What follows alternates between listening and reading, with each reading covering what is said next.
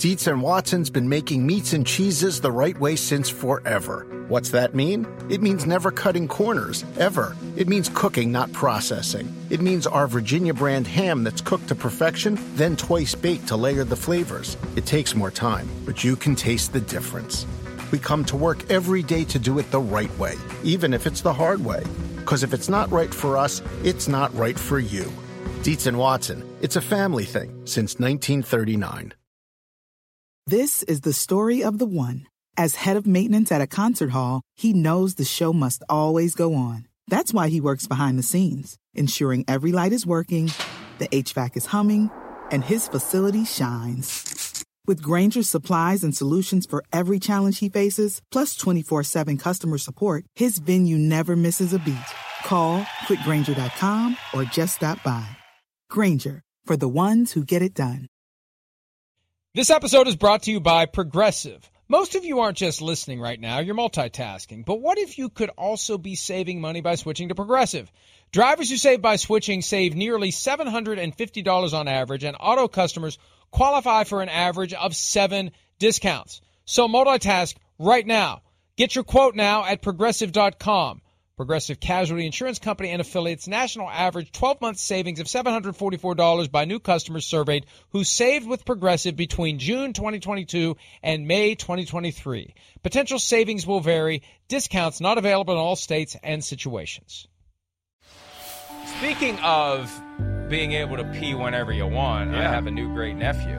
Wow. We need to talk about that. Wow. Well, you know about Congrats. that. Yeah, yeah. Uh, we're getting an official photograph. Apparently, they have a onesie just for me. I can only imagine what the onesie says on it or what designs may be drawn on it, including one with a certain finger that may be sprouting skyward. Sure. Like one of the photos I did get the other night of him giving the finger.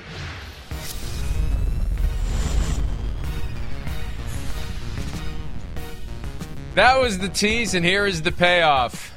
Wow. They made a prison Uncle Mike onesie that he would not wear. He refused to wear it, so it's a blanket until he chooses to slip his little seven pound, three ounce body into it. But he's home. He's fine. He's adorable. And he's pissed. He's- That's better. Look, he's, like, this is better. I'm cozier now. That that. But look at his look. He's giving you. He's he's giving you the side. I, I think you called him selfish. I think you called him selfish. I think that's the, the explanation. Nah, nah, it finally occurred to me. He doesn't know me yet. He can't. He doesn't. He's more. He, he's worried about you. He's going. Well, who's this guy they're forcing on me? Who's this guy? I hear they call him the Grinch at times. Is he going to give me Christmas gifts during the holidays? That's what the kid's worried about right now. He doesn't know what he's dealing with here. That's a, a an age progression of baby Miles 50 years from now, uh, still giving the finger. Oh, I'm going to spoil the hell out of the kid. Oh, it's going to be bad. This is the first baby in the family in 15 years. This kid's getting everything. I don't care. The parents can deal with him being a little sh dash t or, I-T-T-T-Y? or, or sh you're doing? or shit as you would say. Like that makes it all right. But yeah, they can deal with him because I am spoiling him. We're already doing the math. Like when can we have him here for a week? Like how old does he have to be before we can have him for a week? Although a week may be too long. One of the benefits of being an uncle is that whenever it gets to be a little too much, Yeah, you go. See "Here ya, you I gotta go. See ya. Gotta go. Here, parents. Gotta go. Gotta go do something. You take him. Have But, him uh, back. so a week. A week. I may want to wait a while. I may be biting off more than I can chew. It's been a You long are. time since I've had a little one around for a full week. So Yes. we'll wait on that. We'll put a pin on that. But we're gonna go see him on Saturday. I can't wait. And uh, first, yeah, first time in 15 years. Where are they? Where? How far down the road are they? Where exactly is Three this? hours. Is three hours? Columbus, They're Ohio. in, they're in Columbus. hours. It's the Columbus family there. Okay, cool. All right. Well, yeah, I would. I would say yes. Tread lightly on you know that early invitation to stay for a week. I mean, there is a certain age I think you need to hit first before you want that kid coming to your house and you want to deal with them for four or five nights or a week, whatever it is. I don't know what that age is, but I would say once yeah, a week. Gosh, they better be like six or above. I I would want to say. I was thinking five. Yeah, I I think five. somewhere in that that range. I think you're safe. You're out of the the diaper phase. They eat everything.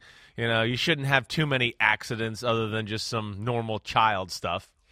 The problem is, if I wait too long, then I'll be the one having the accidents. So there's a sweet spot in there, you know, before I get too old to have a kid around. See, that's why he's giving so. the side eye right there. He's like, "What? I'm not coming over there. What the hell is that guy? I might have to change his diaper one day. The hell with that." there is a wild card in all of this. My wife and I were talking about it the other night. Our dog may not be all that thrilled about a little baby in the house. So who knows? Who knows? Another the dog is very protective. Yeah, yeah, right. Very protective of her mother. Doesn't care as much about her father, except when it's time to eat some of dad's pizza crust. But uh, the rest of the time, very protective of mommy. So that, that may be a new dynamic that we need to deal with as well. Regardless, that's that's the story of baby Miles, who is home from the hospital and doing well. And again, we're going to check him out on Saturday. Thank you, thank you. Very happy time for the family. Happy time for the NFL because as we transition from the the free agency and trade phase, and the trade phase can still go on at any point when it comes to players, the trade phase shifts to commodities yesterday, draft picks, as we are three weeks and two days away from round one. The Eagles and the Saints do a little business. Eagles stockpiling for the future, the Saints making moves to have more picks now. So pick 16 and 19 go from the Eagles to the Saints for pick 18 this year, plus the New Orleans Saints 2023 first rounder and more stuff on top of it. So in the middle of the round one now, you still have the Eagles with uh, a couple of picks, but they gave up two of the picks they had. They were going to have three 15, 16, 19. Now they have 15 and 18. The Saints have 16 and 19. The Chargers are the odd man out at number 18. Otherwise, that five slots owned by either the Eagles or the Saints. And you know, I understand why the Eagles are doing it. I do too. About it, yeah. Stop. You know, especially if you think you're going to be making a move for a quarterback next year. If Jalen Hurts isn't the guy, you got an extra first round pick next year to make a move if you want to move up. That's the easiest way to do it. If you can offer a team in the top 10 two first round picks now, that that that makes it more attractive than this year's first and next year's first. So the Eagles instantly have the ammunition to make a move if that's what they decide to do next year, and they must already be thinking about the quarterbacks that will be available next year and thinking maybe maybe maybe the way things go, this is going to be a, a move that we try to make. Now, a lot of it comes down to Jalen Hurts, but at least they have the flexibility. Chris. Definitely had the flexibility. I, I, I, come down to the basic logic a little bit, Mike, and, and, I don't know. You know, for for me, I was just a little bit. I, I'd rather have two and two drafts than three in one and then just one in the other draft, right? You get to be a major player in both drafts that way. You got so many assets, so it gives you more flexibility. Plus, you don't have to put all your eggs in the basket of, well, I hope we did our great evaluation this year with three first round picks, like you talk about so much. There is a crapshoot element to the, the draft. You don't know for sure. So that, you know, lessens the burden on them to a degree. So I do understand that. You, I mean, I think you said it right. It gives them the flexibility to get in the quarterback conversation next year, let alone you know push some assets down the road to where really, where this draft, next year's draft, the Philadelphia Eagles will have the flexibility to, to really do whatever they want and move around wherever they want because of the amount of picks they have in the first three rounds in both drafts.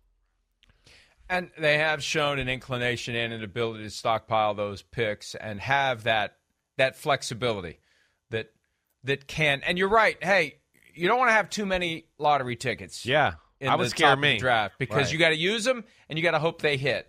And if you have three and only one hit, what are people going to say? If, you, if two out of three hit, hey, all right, but you're putting a lot. You're putting a lot on that third one. They still have two, and you better hit one of the two.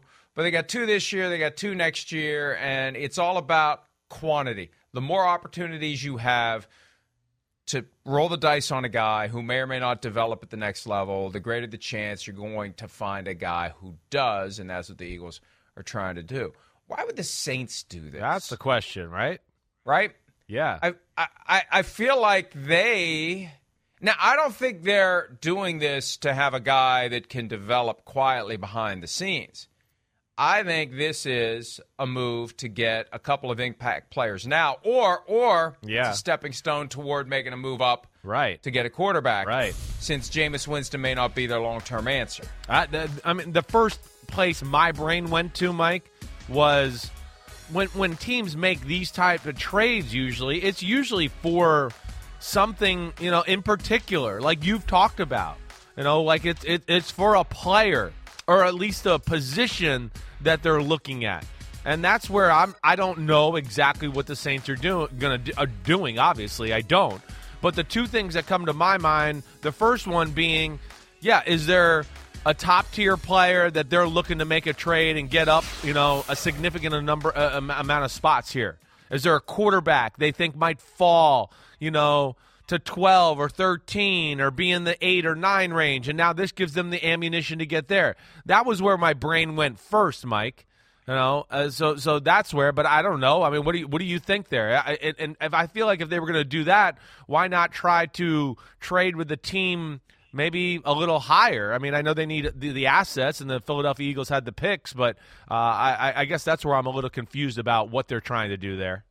But you're right. Usually, when you talk about making a trade yeah, up, and right. that's essentially what they did, they gave up future assets and current assets to move up to get that selection in the top 20 Usually it's for a player, or there's so, it's not Usually. just to have it. It's not just to have it. Right. Hey, you know what? We'd like to have. We decided we've got one first round pick.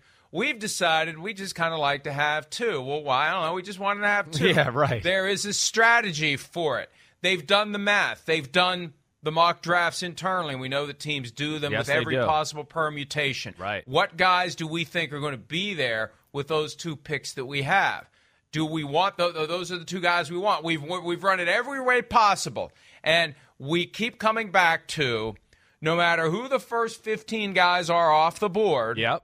The way that it falls after that, we will be thrilled with the two guys we get, or yes, or this is a stepping stone to stepping in front of maybe the Carolina Panthers at six. Panth- Panthers uh, all, all juiced up about maybe getting a quarterback at six. Maybe there's a quarterback that the Saints decide they really like. And with right. Sean Payton out of the mix, you know, Sean Payton wasn't a Deshaun Watson guy. The Saints became Deshaun Watson focused. And now maybe there's other guys that Payton wasn't all that thrilled about. But now that who you know the, the folks who are there are doing their evaluation, they're like, oh, we kind of like Malik Willis, or we kind of like Kenny Pickett, or playing in the dome. Don't got to worry about the tiny little hands on Kenny Pickett. So I, you know, I I, I feel like that, that, you just don't do this haphazardly. I, I There's don't. a broader no, no, play right. here, and it's either we think we're going to get two guys we really love where we are, or we think we're going to slap these two together and we're going north to get a guy we really love. Right. That that you know, uh, I and I know I, I said I thought there was two things. We we hit the first one, maybe the player, the quarterback, and all that. Right. Now to to what you're saying, like Panthers. Well, what's it going to take to trade up to get up there now? I mean, hey, New Orleans gave up a lot yesterday just to get the extra pick in the first round, get two picks from the Philadelphia Eagles. How many more first round picks are you going to trade to to move up? To get a quarterback or jump the Falcons or jump the Carolina Panthers. And that's where I kind of stop because as I go down that road, I go, there, there's not a quarterback in this draft to start trading three and fourth, fourth round future first rounds for first rounders for. At least not in my opinion. And I think that would be probably be a consensus around the NFL. I mean, again, we, we've talked about this class. This is not a class that blows anybody away. I mean, I don't think most people, Kenny Pickett might be the number one quarterback, but nobody looks at him as the guy that had the highest ceiling. So that kind of tells you. So when I think about it that way, I go, wait, then that doesn't make sense. Where they're going to give up the whole farm for, for this crew right here? I don't know. Maybe I'm wrong. Maybe they believe in one. I kind of came to what you came to, Mike, that the Saints are a team that's kind of in a rebuild, retool mode. They have more than two needs on their football team. They do. But I think what you do in securing yourself, you know, what, what I just want to make sure I get these right. Picks 15 and 19. Let's look 16. at the Saints. Yeah, oh, sorry. They need, yeah, 16, sorry. They need a, a pass rusher. Cam Jordan's coming to the end of the career. Marcus Davenport, he's getting uh, at the end of his rookie contract.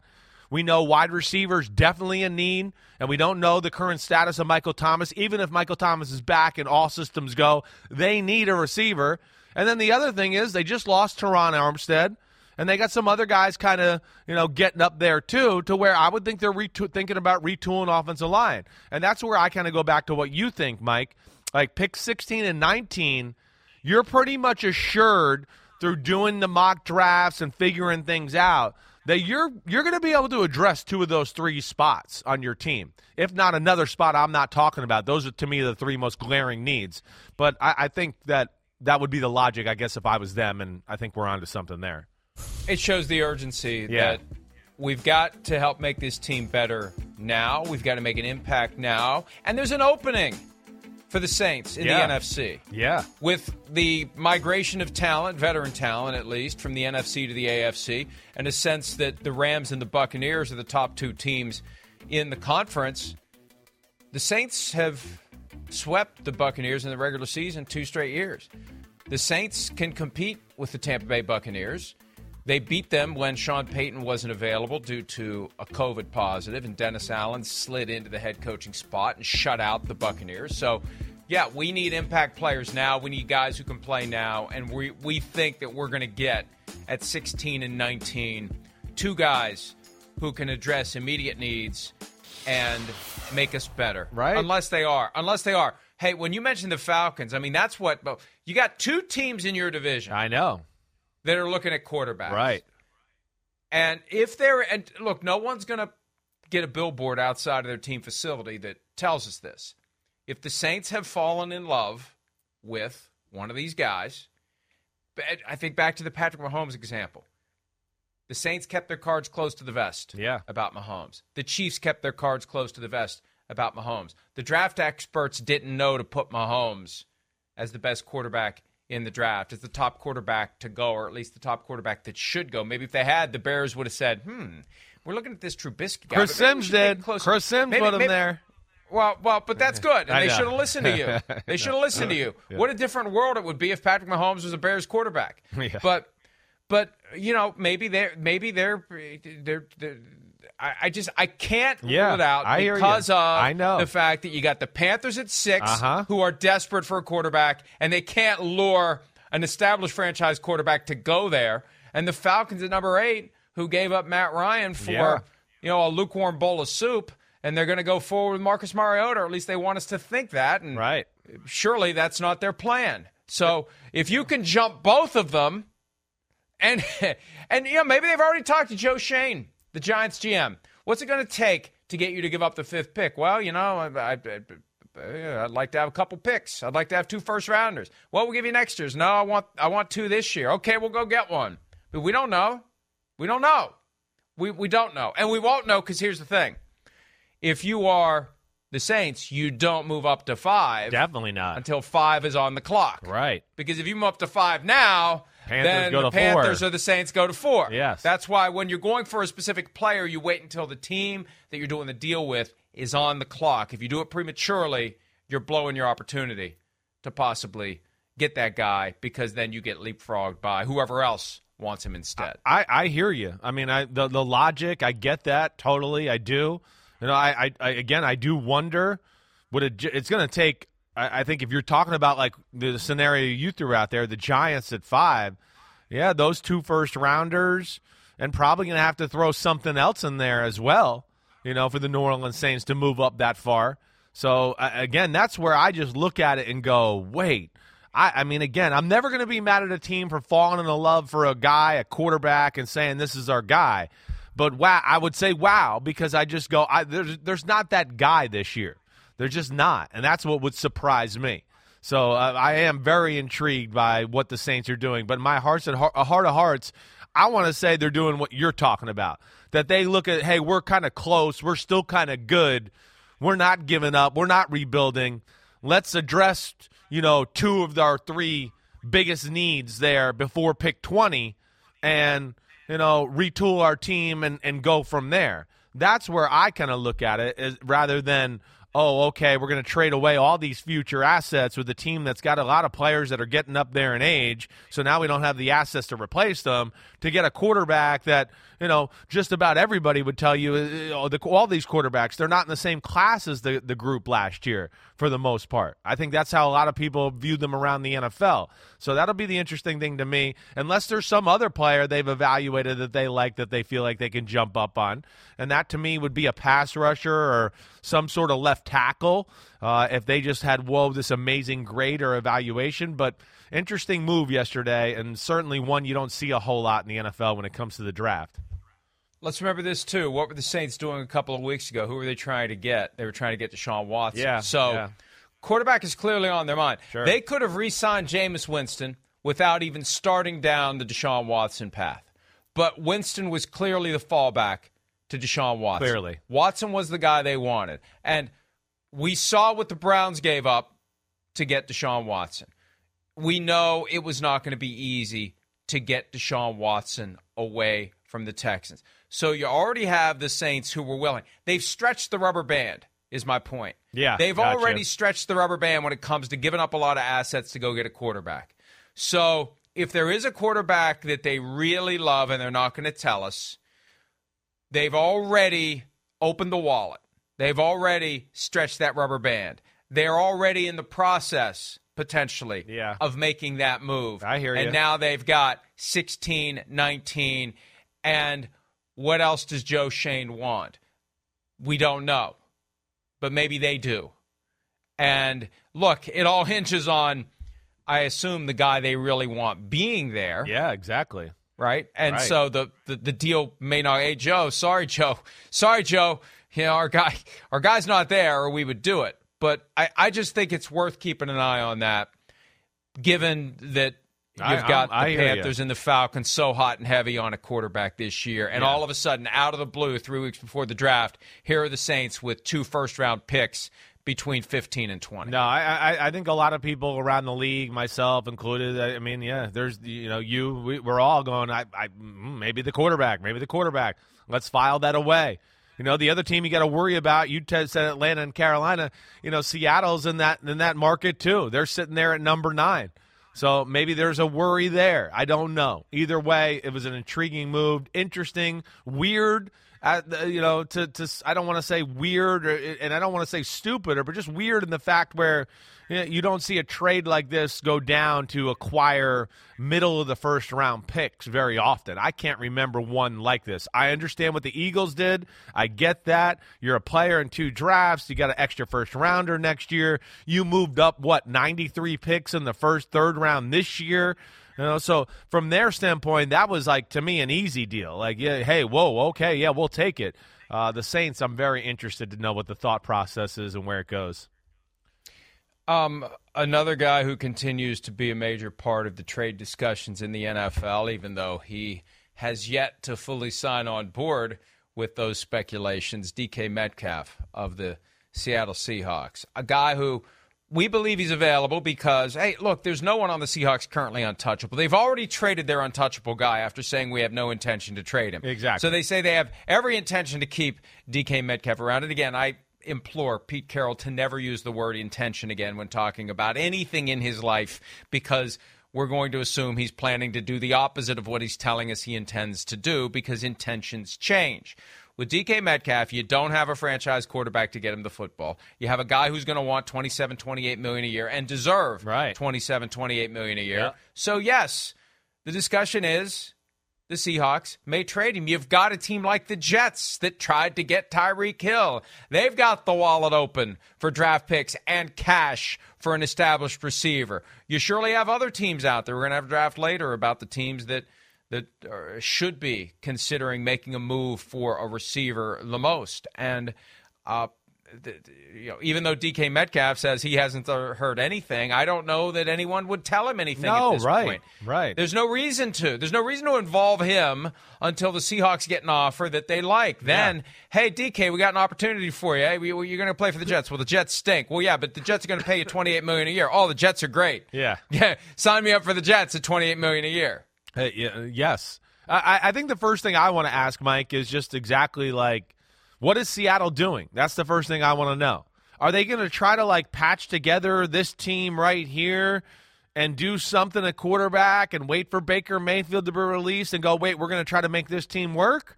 Or are they going to rebuild and just tear it all down and go for it and go, wait, wait, wait, what are we trying to do right now? We don't really have any great players on either side of the roster other than DK Metcalf and Jamal Adams.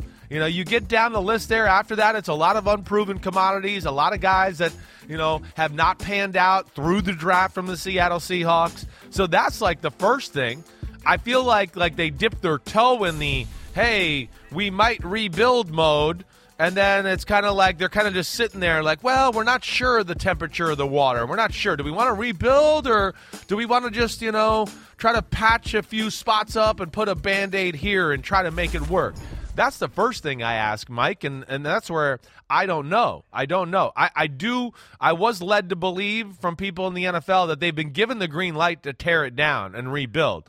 But I, I guess that's the first thing I would start with you is just go, where do you think they want to do first? Like what do you, where do you think they're trying Well, to go right now? They, they've already taken that big I ass know. ball, Right. and and taking out the main retaining wall by getting rid of Russell Wilson. So we already know they're in the process of tearing So it down. So why not just And make that- it a fire sale and just do it? Exactly. Yeah. Exactly. Right. Well, because part of it is you want to be coy to get your best possible offer. If you Yeah, make it too yeah. clear to the world that you want to move this guy, then all of a sudden they're like, well, okay. Well, you know, you, you, you, I guess you do intend to trade him, and we intend to give you less than what you would like to get for him. So you do have to slow play it a little bit to get the best possible offer, like they probably did with the Broncos, and they'd surely like to have not just the Jets. And we're assuming the Jets because they've got multiple first round picks and one, were- one of which belonged originally to the Seahawks, and they were in that Tyreek Hill chase. So they are an obvious team to look at.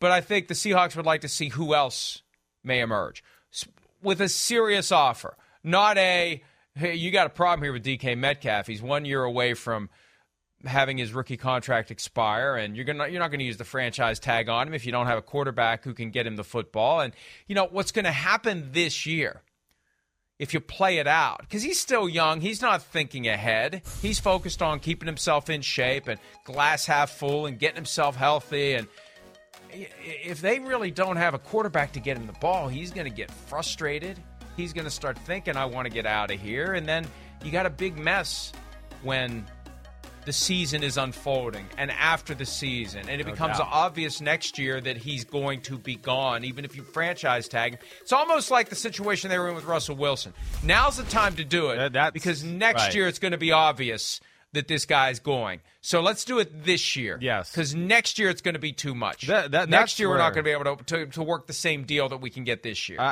I, I'm. I mean, I'm. I'm with you. That that to me makes the most logic. You know, I, again, you're right. You know, they they got to be coy about this to a degree. I guess it's just you know the fact that we really, you know, we haven't heard that or go like you know that phrase or anything like that. Like we're rebuilding. We're just going to go all in and tear it down and do that. Uh, I guess I'm waiting for that. I don't know why I'm waiting for that, but that just seems the obvious thing here. It does. Like uh, it's it's there's like we talked about last year.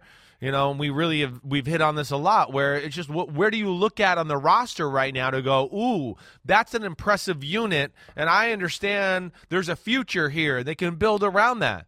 I mean, we were still talking about offensive line issues, right? You know, the the the the running back. Hey, Rashaad Penny. Hey, maybe he can work. Defensive line. There's nobody really to talk about. Linebackers. Bobby Wagner's gone. Maybe the Jordyn Brooks can be something. You know, they're, they're, throughout the, the roster, they have issues. And to me, yes, I just look at that and I think you said it right. You're looking for, you know, a problem on the horizon with DK Metcalf. You know, do it now. Strike while the iron's hot, and and continue to build these these assets they got, and see if they can rebuild this team one more time for one last run for Pete Carroll and John Schneider. And if you're Pete Carroll and John Schneider, it's important to reduce the expectations as low as possible because then it's easier to overcome the expectations. And that's a real dynamic. Yeah, Coaches are judged by whether and to what extent they meet or exceed the expectations that are generally in place for their teams heading into a season. So if you completely tear this down, if you push the plunger down on the old dynamite uh, what's that called? Stick? plunger and Dynamite box. stick, no, you know, you know the old I the- the cartoon Wile E. Right, Coyote. You it pull it down, down. It says, and then the the dyna- yeah. If you're going to Yeah. do that and blow the whole damn thing up, then you have lower expectations for the Seahawks for next year. They're even lower. They're already reduced with Russell Wilson gone. You reduce them even more with DK Metcalf gone. And no one's going to say, well, this team should be 12 and 5. They're going to be saying, well, well, they won five games. That's pretty damn good. That's progress for these Seahawks. And that's the weird dichotomy here. You got a 70 something coach. If he's not 70 yet, he will be this he's year. seventy, I believe. yeah, or. So you might be right. Yeah. born the same day as my son, but definitely not the same year. But uh, but yeah, you you you you, want to have security beyond this year. And for this team, the best way to, to have security beyond this year is to have everyone think they're going to be horrible at this point. Have everyone think you're going to be horrible. So if you win five, six, seven games, wow, Pete Carroll's coach of the year. That's what it's all about. It's how they figure out coach of the year. Coach of the year typically is the guy whose team most exceeds the expectations that we generally had going into the season. Yeah. But Belichick never wins it. Right. We always expect him to be Right. a playoff team. But hey, the Titans get the one seed. Holy crap, Mike Vrabel, you're the coach of the year. We never Yeah. expected the Titans to be the one seed. Yeah, right. So from from job preservation standpoint, tear it down. Yeah. Pete Carroll. Tear it down, John Schneider. And then if you win five or six games, you look like you did a pretty damn good job. Yeah, n- no doubt. It's part of the that's part of the dance uh, as far as you know the politics of coaches, GMs. You're right. Expectations need to be lowered, and and I'm at the point too where I, I kind of just look at the whole situation and go, I, I would be shocked if DK Metcalf wasn't traded before the draft. That's that's where I feel like I am. I mean, I, I- you know, I think we kind of laid it out. I think it's fairly obvious. Where's the future? Man, you're rolling the dice by just thinking, well, we'll keep him around next year and we hope he's happy and we hope Drew Lock makes him happy and then okay, wait, we hope we're going to have a chance to get a quarterback right after that. I mean, to me, like you stated earlier, you're risking too much of the fact of disgruntled, wait, I don't want to be here, the hell with this place, and all of those issues coming about, you know, after the 2023 season. So uh, this is definitely one of their biggest assets, and yeah, I would think Seattle would, would try to get this done. And I think there's some teams out there that, you know, like you talked about, the Jets, and I'm sure there's a few others that are interested in adding a wide receiver like DK Metcalf, who's just about to start the prime of his career. Unless DK Metcalf is the centerpiece for your marketing plan for 2022, and without him, you feel like you're not going to get people in the stadium, then yes, you do it now because fast forward, where are you a year from now? He helped you win eight games instead of six games. If that even. I don't even know that one guy at receiver can make that much of a difference if you don't have a quarterback. They couldn't get, get him, him the ball with Russell Wilson. What the hell thing? Man, we th- they could not get him the ball with Russell Wilson. We went through a stretch last year where they went like, you know, two or three games where he touched the ball like three or four times, or had to wait to the third quarter before he finally touched it. So that's that's the other issue they got too, Mike. You know, you're right, hundred percent. But that's the laughable thing. They couldn't throw the ball to him and get it to him on a consistent basis with Russell Wilson. So what the hell is going to happen with this next group that's in there right now? What if they have an epiphany that they could, and I know this would be very un-Seahawk like. What if they decide to use DK Metcalf the way the 49ers use Deebo Samuel? Yeah, I, he's capable of that. that. That's why when you said the Jets and all that, I just went, well, he'll fit in that you know capacity. You know, he's not quite as he's a bigger human being. Maybe can't accelerate the same way Deebo Samuel can. That's what makes him so special. It's zero to sixty in like three steps. But yeah, for this this guy's he's he's a freak show. This is one of the greatest athletes in the NFL. Reverses, speed sweeps, throw him slants over the middle off a play action pass. You know, that's why, again, you brought up the Jets, and that would fit, certainly. And I would think that the Seahawks are, like you said, hoping to get two or three more teams at the table here to drive up the price and really get some chatter going about this DK Metcalf situation.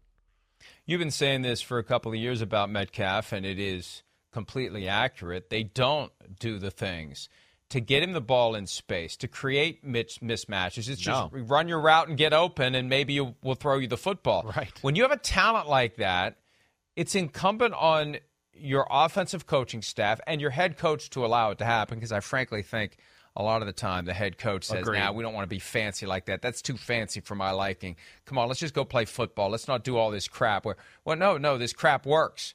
You, you design plays that are aimed at getting the ball in your guy's hands and letting him go do special things with it. And you don't see that very often, if at all, with the Seattle Seahawks, with, with a talent like DK Metcalf. No, you don't. You're right. They've, they've been unable to feature him really since he's got there. And the fact that, again, he's, you know, 900 yards, didn't get to 1,000 yards the last two years, I think that says a lot in itself, too.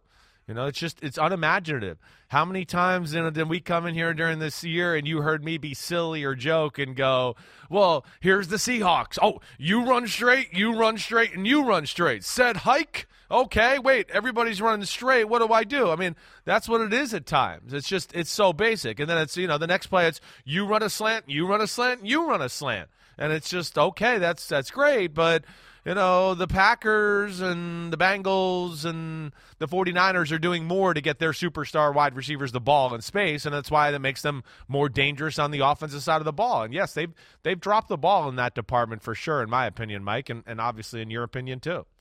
He did have 1,300 receiving yards in 2020. He yes. had 900 oh, yeah, I'm nine. Li- and, okay. And 967 last year, but he did Yeah. have 1,303 in 2020. Here's one for you. Here's an over/under for you. I got a mix Over under. Yeah. Over under career rushing attempts by DK Metcalf 7.5. You want over? or You want under? Well, I'm going to go under just because you said it there. It's got to be. I'm going to go under from just psychological. It's actually you. only three. It's actually only three. I was trying to dupe you into going over. It's three. Two as a rookie and one last year for six yards. I'm sorry, but you got to come up with a way. When that guy is a superhero, he's a superhero who has everything but the cape. How do you not? And, and we, we look at everything Deebo Samuel did. Look at what Cordarrelle Patterson can do. How do you not get the ball in DK Metcalf's hands and let him build up a little bit of steam? And then it's get out of the way or risk serious injury as you get trampled by number 14. How do they not do that? I, I don't know either. I don't know. I know. You know, there's there's they definitely don't take advantage of all the talents that he can, you know, give them. That's for sure. Now, the the next thing I think that's interesting is just like, you know, we kind of hit on it and how they've dropped the ball and using them a little bit. But I just wonder who are the teams that are going to be at play to go get a DK Metcalf. You know that that'll be the other interesting thing too. I mean, you hit on the Jets. I would think they're a team that's interested in the conversation. We've seen what Lamar kind of flirt with DK Metcalf on social media. They certainly can. Use, I know. I don't see that happening. They're not going to do it. They're not going to pay him. I, I I can't imagine either. I'm just going. So then you got the Browns. We know they're looking for another wide receiver. You know, but can they pay him? I don't know. Colts. I think they're a team I look at and go. They need another weapon on that side of the ball. They need another big time, you know, receiver. And I flip over to the NFC, Mike, and that's where I, then I go, uh, okay, who who would be really willing to, to give up a lot to go get him there? And I don't see a ton of teams that really come to mind or like jump out here in the in the NFC at least that I feel like would make a play or try to make a, a big play for him. Um, The but Packers and the Chiefs. I, I mean, I understand they Packers have for multiple sure. first round picks, but the Packers could have kept Davante Adams. Chiefs could have kept Tyreek Hill. If they didn't want to pay the guys they already had, Exactly. because that's the other side it. of this. Right. You got to give up the multiple first round picks potentially, and then you got to make the guy happy because he's otherwise going to be destined for the franchise tag or free agency next year. And if you didn't want to pay the guy that you had, what's going to make you suddenly pay the guy that you don't have, the guy that you don't know, that you're going to pay him on the way through the door. Unless Aaron Rodgers is making some major power play behind the scenes that we don't know about, the Packers would not be in this. I've seen this chatter. Oh, the Packers plus 500. Yeah, right. Like, when the hell have they done this? Why would they do it? Right. Why? That's first of all, when have they ever done it? Right. And second, why would they do it right after they sent Davante Adams, their best player, not named Aaron Rodgers, to the Las Vegas Raiders? Yeah, agreed, agreed. And, it, and again, I, you know, I don't, I don't think a lot of like guys like DK Metcalf are necessarily going to be banging the door to go like, oh, I'm going to go play in Green Bay. And then, and you know, again, what's going to play in the the, the the factor there is DK Metcalf's going to go. Wait, do I really want to sign a six year contract with the Packers? And then, like, Aaron Rodgers is gone after a year or two. You know, so that that'll play into that too. I, I'm with you. I don't think Green Bay gets this is not in their DNA. So I know I've seen that chatter too, and I'm gonna like what? Like when has Green Bay ever made a move like this? There's no way. And like you said, why wouldn't they have just paid Davante Adams or you know? I know they wanted to. They tried to pay him. Uh, they should have paid As to the. Ravens, Yeah. As to the Ravens, Right. This is a great opportunity for Eric DeCosta, the GM of the team, to text or call Lamar Jackson and say, "Hey, Lamar, one of the reasons we can't go get DK Metcalf is Ah. you haven't done a contract Yeah. with us yet, so it's impossible for us to do all this stuff under the cap Right. when we have these high bloated numbers that we're currently expecting for you next year and the following year." Because we're looking at franchise tags, not the early contract cap numbers that you would have if you would just sit down with us and do a contract. Yeah, I, I yeah, mm, I, I, I know. Um, I had something I was going to say there, and I blanked out as I was writing down a note. Uh, but but I, I, I guess the other thing I wanted to bring up, Mike, is just the yeah I, I am interested to know you know what other teams are going to be involved in the in the chatter for him because as I sit here in the NFC too, Mike, I look at it and just go and Pete, you can help out too. Is there a team that we look at that would make sense to what? Wait, they're going to try to. They have a need at the position, and it really makes sense for them to do it right now. You know, again, I know there's Atlanta. We know they need a top end receiver, but I don't think they're like going to be in the market for, hey, let's we're going to rebuild, but send all our picks out the window and and go send a bunch of money to DK Metcalf. I don't think they're going to be in that conversation. But there's no team that really jumps out to me in the NFC right now where I go, ooh, that makes sense, or I could see them making that play. Anybody jump out to you? No, not really. Yeah, not really. Pete's mentioning the Buccaneers. They they're not going to do that. They're not making that move. They can't pay for, for, him along with no. Godwin and what they're paying Mike Evans and, right. and Mike Evans right. and yeah, no, I um, uh, we talked about OBJ yesterday. That's a far more likely outcome for the Tampa Bay Buccaneers. But look, this is a big move, and I think the Jets make the most sense by far. And if yeah. I'm DK Metcalf and I start looking at Zach Wilson tape, especially at BYU, he didn't get a chance to do much of it last year in New York, but the stuff that made you put Zach Wilson above Trevor Lawrence. Once DK Metcalf sees that, he's I know. like, okay, yeah, here's a guy who can give me the football, right, down the field uh-huh. wherever I may be. I, I, again, I know the Jets got a you know kind of a bad reputation right now, right? But man, I think there's a lot of things going in the right direction there. I do. Uh, like the moves they made in the free agency, the things they did in the draft last year. Uh, I wouldn't be surprised if the Jets are a pain in the butt. And like you said there, the offense hey, they they know how to get the LaFleur's going to know how to get the ball to the guy. I mean, his brother has got the ball to Davante Adams, the guy he learned from. Shanahan gets the ball to Deebo Samuel. Do you like your point earlier on? So that that's a part of this too. Mike, here's another thing I want to throw out into this, and I meant to bring this up when we were talking about the Saints Eagles trade, but kind of just popped in my mind once again when we got the DK Metcalf, and there's been rumors of this, like what do you think? Where do you think the Saints' status is with Michael Thomas at, at receiver?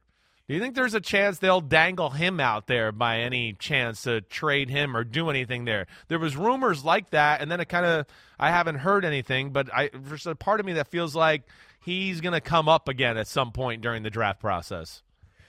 Well, there have been reports, right? and they've they've died down considerably because he's just been a non-factor in New Orleans. But back in 20- 20. Yeah. The year that started with him getting that fluke ankle injury late in the week one win over the Tampa Bay Buccaneers. And I remember as we were getting ready for football night in America that day, it's like, I, I saw it kind of out of the corner of my eye. It's like Michael Thomas is hurt, and we had no idea how bad it was going to be. He's he hasn't played since then.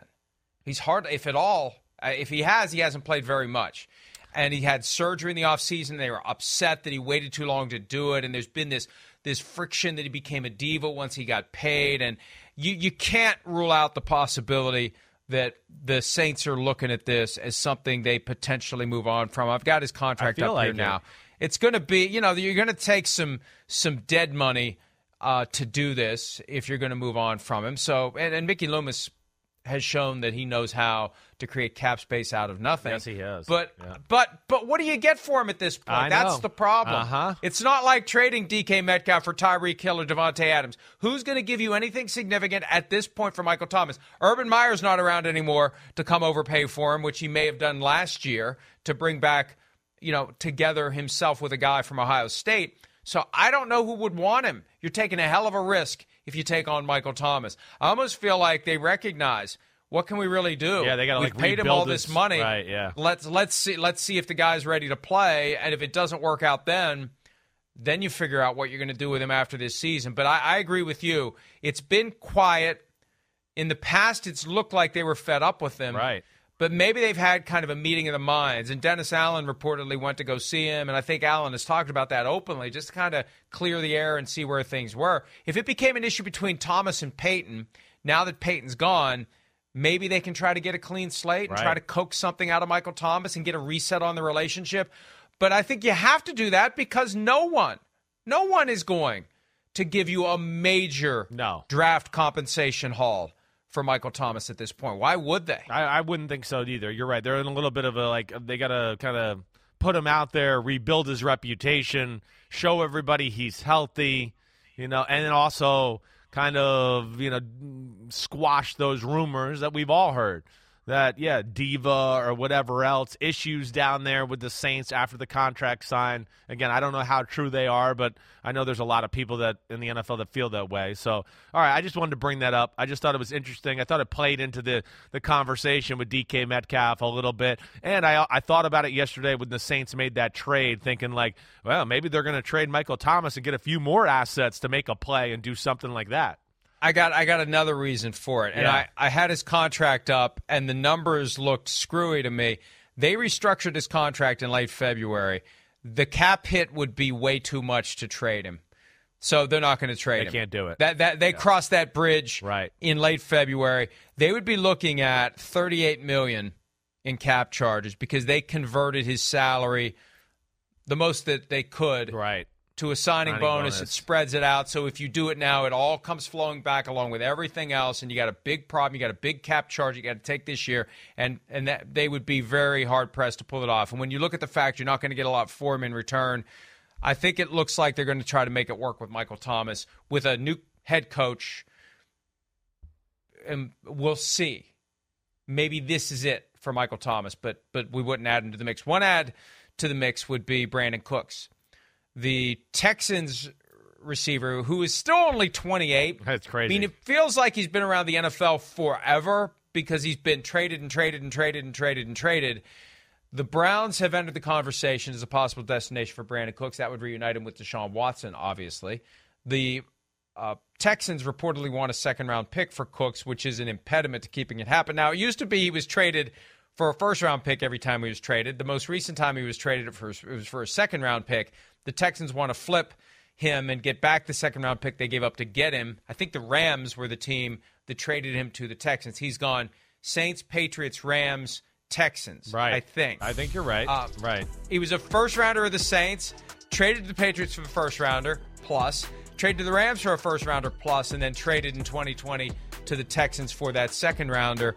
He's available, and, and again, it's the same reason that the Seahawks should be thinking about getting rid of DK Metcalf. We don't have the quarterback to get him the ball consistently. Let's flip this now. Let's get assets now. Let's help rebuild for the future now. And you have a team like the Browns out there who've already picked up Amari Cooper. You add Brandin Cooks to a mix that has Deshaun Watson at quarterback eventually, you got a pretty potent receiving corps and passing game definitely in Cleveland. ready to go, like a group that's ready to go right off the bat. You had that with Donovan Peoples-Jones and Schwartz, like we've talked about before. David Njoku, those two running backs, that'd be that would be a pretty damn good, you know, tried and proven unit right there. To your point, again, it takes away the well, he's a rookie wide receiver. We hope he is what he is. You know, Brandin Cooks is a really good football player. You know, and pe- people out there might go, well, then why might he be on another team here soon? Well, okay, there's some issues here. He has a concussion history. That's scary. He's not real big. And because of that, I think teams are always a little afraid to go, wait, I don't know if I want to do a long term commitment and throw a ton of money at a guy like this. Concussion issue, not very big. That, I think it scares them to a degree. So that's why, you know, he's been in some spots here where it seems like people want to get rid of him. But man, can still run by you for big plays, an extremely good route runner. You know, is going to be, he's smart. You know, he's smart. The offenses he's been in with the Saints, the Patriots, and the Rams, you got to be smart to be able to play wide receiver in those units. So he certainly could help out a football team. And I'll be interested to see if they can really get a second round pick for, for Brandin Cooks. That that'll be an interesting one. Uh, I I feel like they could probably get a third for sure. Second, uh, I think it'll be be a little bit of a different story. Well, and you could do, and and I still think teams should do this more often.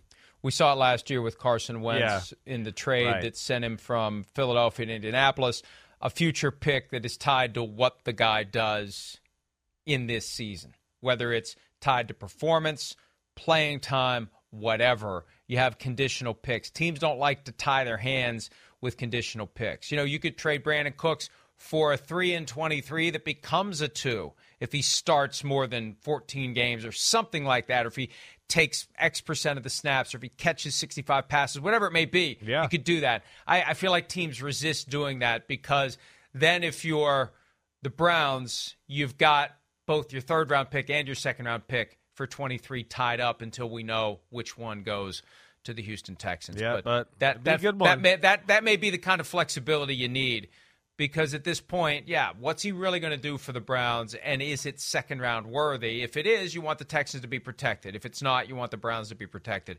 But that could ultimately be Him. But- Watson. Ooh, I mean, him and Watson. They a- they hey. tore it up two years ago. People forget about it before Watson got in trouble and all that. They they had a pretty good damn connection going on.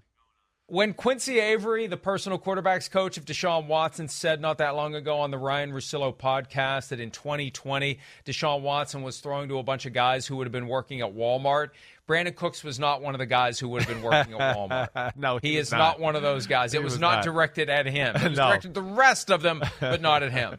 No, exactly right. Brandin Cooks is, you know, one of those under the radar, really damn good players that we don't quite put them in the top receiver combination uh, conversation, you know, the superstar receiver conversation, but he's one of those guys that's still you can look at him and go, no, you, you can justify him being a number one receiver, and if he's not your number one, he's a really awesome number two. That's for sure. The buyer beware on Brandin Cooks. Remember, he's had an extensive history of concussions. Yeah. I see that 2017 with the Patriots. Remember in Super Bowl 52, he got hit by Malcolm Jenkins Yes, early? right. Blown up. I mean, blown up. And he's had at least four that we know of. Yes. So that's something to be concerned about. But he's still had 1,000 receiving yards I know. last year with Davis Mills and who else? Oh, Tyrod Taylor, right? Was it Yeah. Tyrod Taylor and Davis Mills? Yeah, that's Uh. Yes, yeah. So uh, a thousand yards. But So they're not. the That's what's scary. You're right. Teams don't want to give him the long term contract, size, and the concussion history and all that. You know, it's hard to want to go. Oh, okay, we're going to pony up and give a guy a lot, a big guaranteed, you know, slot of money there. And when you go, man, maybe one more concussion.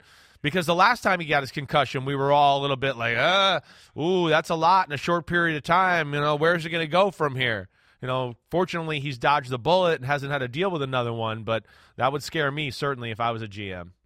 Speaking of blown up, our good friend Mary, the Eagles fan in Atlanta, points out that the plunger goes into the detonator. That is the There it is. Way to go, searching Mary. For a half hour ago, I'm answering a question from 30 minutes ago. And there's Wiley Coyote. Yes, There you there's go. no detonator or plunger there, but that's an old, an old graphic. You're so easy to fool. It's a painting, Mike. I mean, it's just a painting. Yeah, It's not a real yeah. tunnel. You Well, idiot. and I'm going to keep running into it until we go to break. Yeah. Let's take a break. When we return, Bobby Wagner has no hard feelings for the Seahawks, unless, of course, he does. We'll be back with more PFT Live right after this. Feel the pulse of the city. Feel the beat of the drum. Feel the bass blow your hair. In Las Vegas, live music delivers much more than sound. It's where music comes alive with artists like Megan Thee Stallion, Maroon 5, Carrie Underwood, Shania Twain, Babyface, Lionel Richie, and many more. Every show is a playground for your senses. See the full summer lineup at visitlasvegas.com. Aaron Donald back in Pittsburgh doing Aaron Donald things. At least there are no knives in this video. We've seen him that. working out with Look knives the those feet. How that guy moves. Whoa. Hey Rams. Oh my gosh. I know. Shot out of a cannon Shot out too. of the cannon is right. Unbelievable. Unbelievable. Rams, give that man his Guess money. he's not retiring, huh? I Guess he's No, trying to doesn't look kind of he's staying in shape here. I'm telling you what, though, one of these years, one of these years, we're going to hear about him wanting to play for the Steelers because I think the whole thing about him maybe retiring was a manifestation of the fact that it's a long season. He's a Pittsburgh guy, Yeah. and I think he'd like to play in Pittsburgh, and maybe the Rams will accommodate that at some point. And if I'm him, part of what I do, if I, especially if I leave some money on the table in this contract, I look someone in the eye, whether it's Stan Kroenke, Les Snead, Sean McVay, somebody that's going to be there when the time comes, however many years into the future it is. And I want to get some sort of an assurance that when I come to you in two or three years and say, I'd really like to play for the Steelers, we find a way to make it happen. I doubt the Steelers would say no. That's the other No, side of this. no. The Steelers may say no. I doubt they would say no. but I, I, I feel I, I think that that's part of why the chatter of potential retirement emerged. It really, it really is two different worlds. I, I, I went from Pittsburgh to L.A. Yeah. and from L.A. to Pittsburgh nine days apart. It really is two. It's two different planets. It's two different solar systems. So I can understand why Aaron Donald would be feeling the attraction to be in Pittsburgh all the time. If you're a Pittsburgh guy, LA does not fit with who you are. It just doesn't. Sorry, LA. No offense intended. Not that anyone cares. It doesn't fit with who you are. So I use this opportunity, Aaron Donald, to extract a wink nod promise, unenforceable, which means they may not follow through. But I'm a firm believer that one of these days we're going to be talking about Aaron Donald trying to get back to Pittsburgh, and maybe the Rams will make it happen for him. I, I hear you. I, I mean, home is home. I don't care who you are. I mean, there's always a, a spot in your, your heart for home. And he obviously does like Pittsburgh. He's there every offseason, like we see. So I'm with the, you, the Mike. Steelers, the Steelers, I mean- and the and the Pitt Panthers share that. He's Right. there all the time. He already is very familiar with the building where he'd be working if he played for the Steelers. Extremely familiar. No, that's when you know you're the man, right? I mean, you know you're the man when you just go, "Hey, leaving my Super Bowl championship team to go across the country." And hey, old college team, I'm just going to use your facility whenever I want. That, that's when well, you know well, well. that. But, I'm yeah. doing the research here. I Yeah. think he made a sizable donation. Apart from the fact that he's I'm one sure of the all-time greats, Yeah, he doesn't to need to make any donation. uniform. right? There's a, there was two hundred thousand recently. That was just this year. He just made a two hundred thousand dollar donation. In 2019, it was a seven figure commitment to the Pitt Football Championship Fund. He's got license, right? That that's more than any fee you're going to pay at any gym in the world. He can go work out there whenever he wants. I think they've named things after him there. They too. should. When I your mean- name is on one of the rooms, I think. Also, who's going to tell him no? Who's going to say no? Who's going to say, you know, Mr. Donald, the facilities are closed today for only the people who are actually part of the football program. He is the football program at Pitt, and I'm just telling you, I. It may never happen, but I feel like that draw is there for Aaron Donald to spend a year or two in the twilight of his career with the Pittsburgh Steelers. All right, Bobby Wagner hitting the twilight of his career, and he is not with the Seattle Seahawks. He was cut abruptly, abruptly, without warning to him. He found out about it like the rest of us did. They didn't tell him. That's crazy. They leaked it. They leaked it. They didn't tell him. They didn't bother to tell him. Here's Bobby Wagner from yesterday after signing his contract with the LA Rams on not communicating his release. The Seahawks not communicating his release to him. Here he is. personally, I think after you know ten years, I think it's just a, a simple communication. I don't think it, it, had to be that difficult. You know, I, I watched their interview and I, I saw the apology. I'm, I'm, grateful, but you know, when they said it was because I represented myself, I felt like that that part was weak. I don't feel like me representing myself. Whether I had an agent or whether I didn't have an agent, I still felt like that was a conversation that they could have had. Um, you know, that's that's kind of where I stand with it. A lot of people think that you know it went into my decision um, being able to play the Seahawks. Um, I don't have that much hate in my heart. Um, I think I really wanted to be happy, and I wanted to be you know close to home and, and, and stay on the West Coast. That was important to me. But playing the Seahawks twice a year was a cherry on top, and uh, you know they'll make I'll make sure they see me every time uh, we play them. So they'll know where I'm at, and I'll make sure you know I, I'll, I'll tell them it won't be a quiet game for me. He has no hate in his heart. What would he have said if he did have hate in his heart?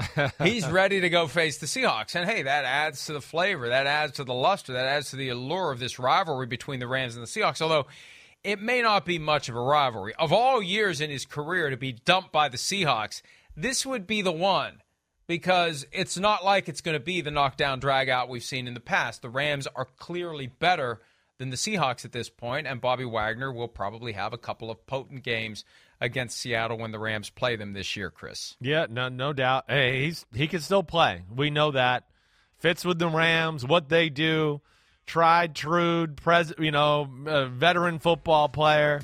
They they you know did not have great performance in the second level of their defense last year at the linebacker position.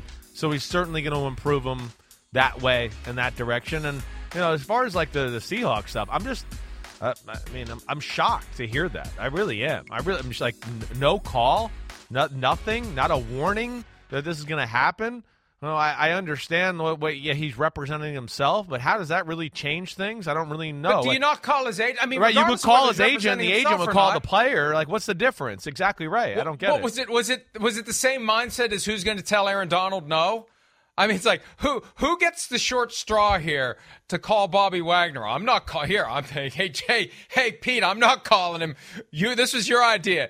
You're the one. You call him. Well, I know I'm calling. No, you call him. No, no. That's. Uh, but but but regardless, and and look, let, us hear a little bit from Bobby Wagner about acting as, own, as his own agent because we got some things we need to talk about as it relates to players negotiating their own contracts. Here's Wagner okay. talking about being cut by the Seahawks and then going into agent mode and finding his next deal obviously, you know, I never thought I was going to leave Seattle. Um, I always wanted to be in Seattle. Um, you know, but as soon as they let me go, you know, you had to kind of separate the emotions of a player and an agent. You know, I can be frustrated as a player, but at the end of the day, um, I had a job to do to try to figure out, you know, where my next home was going to be. And so I kind of just switched mindsets. I feel like I do a, a pretty good job of um, kind of being two different people, one as a player, one as an agent. So um, you know, player kind of took it personally, but the agent just went to work. And so I just, you know, started calling teams and reaching out to teams. I think a lot of teams didn't know that I represented myself. So, um, you know, I got in contact with, with teams and made sure they knew that I was the person they was going to reach out to directly. And, you know, just kind of started the process from there. And look, he has done well for himself negotiating his own contracts. Other guys, especially their first time around, have been not uh, in a great position at the end of the day. Now, here's one of the untold secrets about this. They all have people helping them. They're not doing it themselves. Right. They're not doing it themselves. They have people who are helping them. There are names out there. People in the industry know the names. There are people who are helping the players who are representing themselves. They're not paying them a percentage. I don't know what they're paying. If they're paying by the hour or what. They just give them a flat rate. They're not paying a percentage, and that's what a lot of the players who choose to represent themselves are trying to get away from. We've had that conversation recently as it relates to Lamar Jackson because I believe he doesn't want to have to pay the percentage, even though 97, 98, 99% of the pie that a good quarterback agent would get him is much larger than the 100% he's going to get on his own, especially right now when he has 100% of nothing. But for the most part, teams like it when players represent themselves. I've been saying this for a few years yeah, now. And definitely. this is it's like, "Oh, you're trying to help the agents." No, I'm trying to help the players. I if you want to represent yourself, that's fine. More power to you. But but quit trying to get other guys to do the same thing to validate your decision to represent yourself because the teams do this when they get to negotiate with a guy directly. They do this because at some level there's going to be an imbalance. At some level there's going to be an opportunity because they do it all the time. They're doing it over and over and over again. They know where all the secrets are, they know where the tricks are, they know how to do anything and everything that isn't obvious on the surface to someone who never does it. Yeah. And if you are a player, you're doing it once or twice during your entire career. If you're the team, you're doing it all the time. And if you're an agent who is skilled and experienced, you're doing it all the time. You need to fight fire with fire and get a fair negotiation here. And it's going to be very difficult for a player to ever get a truly fair negotiation. Ever. Because ever. they rarely do it and the teams do it all the time. Right. It's like anything else we've talked about. You know, if I don't have time to paint my house, I'm not going to paint my house. I'm going to get somebody who knows what they're doing to do it. There are people out there who are skilled and experienced, but some of these guys, and it started with Richard Sherman and Russell Okung. I'm not afraid to say it. I've said it before. It's not enough for them to just say, we're going to do it ourselves. They're on this anti agent crusade, and I think it's harmful to players. They think they're helping, they're hurting because they're putting ideas in players' heads that they can go do this themselves when the reality is the specialists in the industry, the best ones out there especially, are the ones who should be doing this because the players are going to be in a better position if they entrust their careers to folks who know what they're doing. And that is an honest assessment aimed at helping the players truly and genuinely helping the players get the most that they can from the teams because the teams would love it if every player represented himself. They would love it if every player was doing the contracts on their own. There'd be a lot more money paying for super yachts if every player represented himself. I guarantee you that. Definitely. It's their playing field. I mean, you, you described it the right way. It's, it's, this is what they do.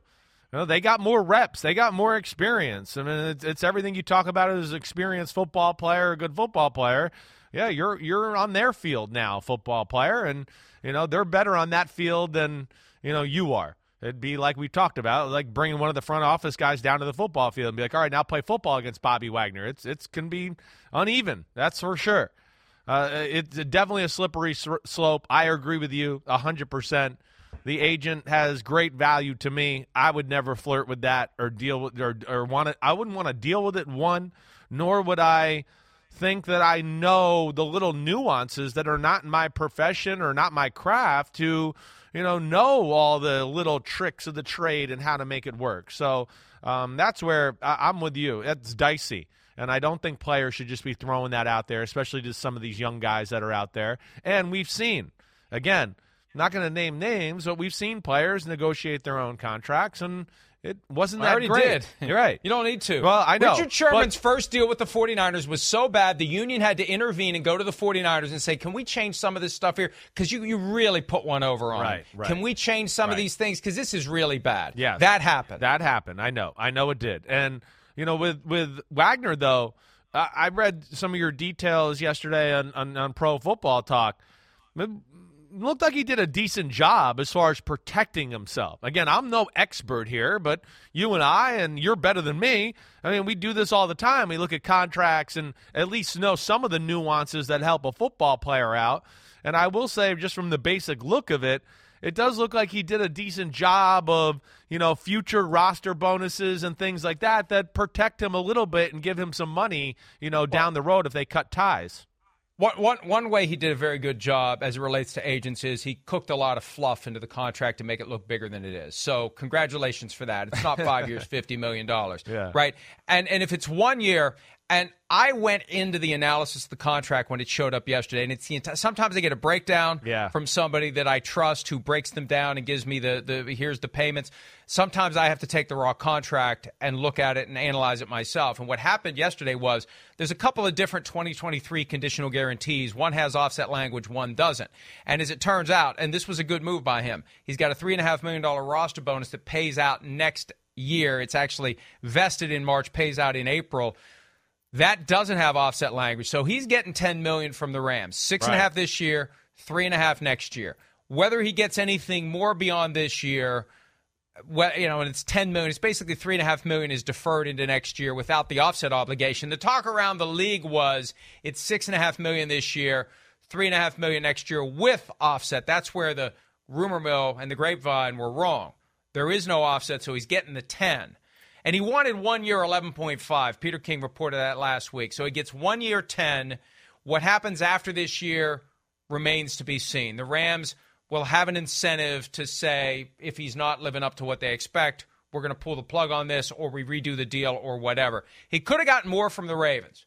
He could have gotten 18 million fully guaranteed over the first 2 years. More guarantees at signing. Yeah. But he just he chose not he chose not to go to Baltimore. He wanted to be in LA, I think for maybe some family reasons and those are perfectly legitimate reasons Sure. to accept the offer from the Rams. So, yeah, he did well for himself. But just because he's done well for himself Yep. doesn't mean that every player should be doing it on their own because most players, the vast majority of players, are far better served having an agent, especially Lamar Jackson, who's too focused on football to even bother to sit down with the Ravens to have the conversation. Well, that, that's that's the real problem. That that that's really the issue. And uh, you know, this time of the year, maybe you get away with it, but yeah, anytime you're in the football season or dancing around the football season, OTAs, training camp in the middle of the football, man, it's it's you're, playing quarterback, especially. There's no time to think about anything else. It's, it's you don't want to be dealing with that. But even now, he won't do it. No, we I know. We reported I- over the weekend. He's told the Ravens he's not doing anything until after the season. I, um, mm, I, I, I just, I'm blown away by that. I just cannot, I cannot get over it. I really can't. It's totally crazy. I, I can't believe we're in here in this position with, with Lamar Jackson. He's, he's risking a lot. We're rooting for him, but man, it's risky for sure. I, I, I just hope we need to go to break, but I hope that someone has explained it to him and he understands it, and he's still making that decision. As long as it's an informed decision, you got every right to do it. The right to life, liberty, and the pursuit of happiness includes the inalienable right to make decisions that may screw your life up, but you have the right to make them. You, you, you that that's that's your right. But I just hope he understands. I hope someone has said to him, "Look, look, you play the position in a very specific way. There's no guarantee when you get to the end of your seventh year and you become an unrestricted free agent, you're going to have anything left physically. You feel great now. And we're not talking about a broken ankle. We're talking about an accumulation of injuries that may Yeah. get him to the point where he just can't play like he currently does. And there is a huge pile of money waiting for you right now. Do you understand the risks? Yes, I do. Okay. If you do, that's great. I just hope someone has fully explained it to him and he realizes what he is risking by embarking on this because it makes no sense. It's unprecedented because it makes no sense to be taking this specific path when, as we said last week, the truck is there, the back door's open, the money's on the lift gate, it's ready, it's waiting. Go get it, especially since it would help your team create some cap space and some cap certainty. So maybe they could go after a DK Metcalf Yeah, if they that's, were inclined that's to. you know, yep. Yeah. All right, let's take a break. When we return, the commanders continue to go back and forth with others who are trying to drag them down. We'll get you up to speed on the latest controversy involving DC's football team when PFT Live continues right after this. Feel the pulse of the city. Feel the beat of the drum. Feel the bass blow your hair. In Las Vegas, live music delivers much more than sound. It's where music comes alive with artists like Megan Thee Stallion, Maroon 5, Carrie Underwood, Shania Twain, Babyface, Lionel Richie, and many more. Every show is a playground for your senses. See the full summer lineup at visitlasvegas.com.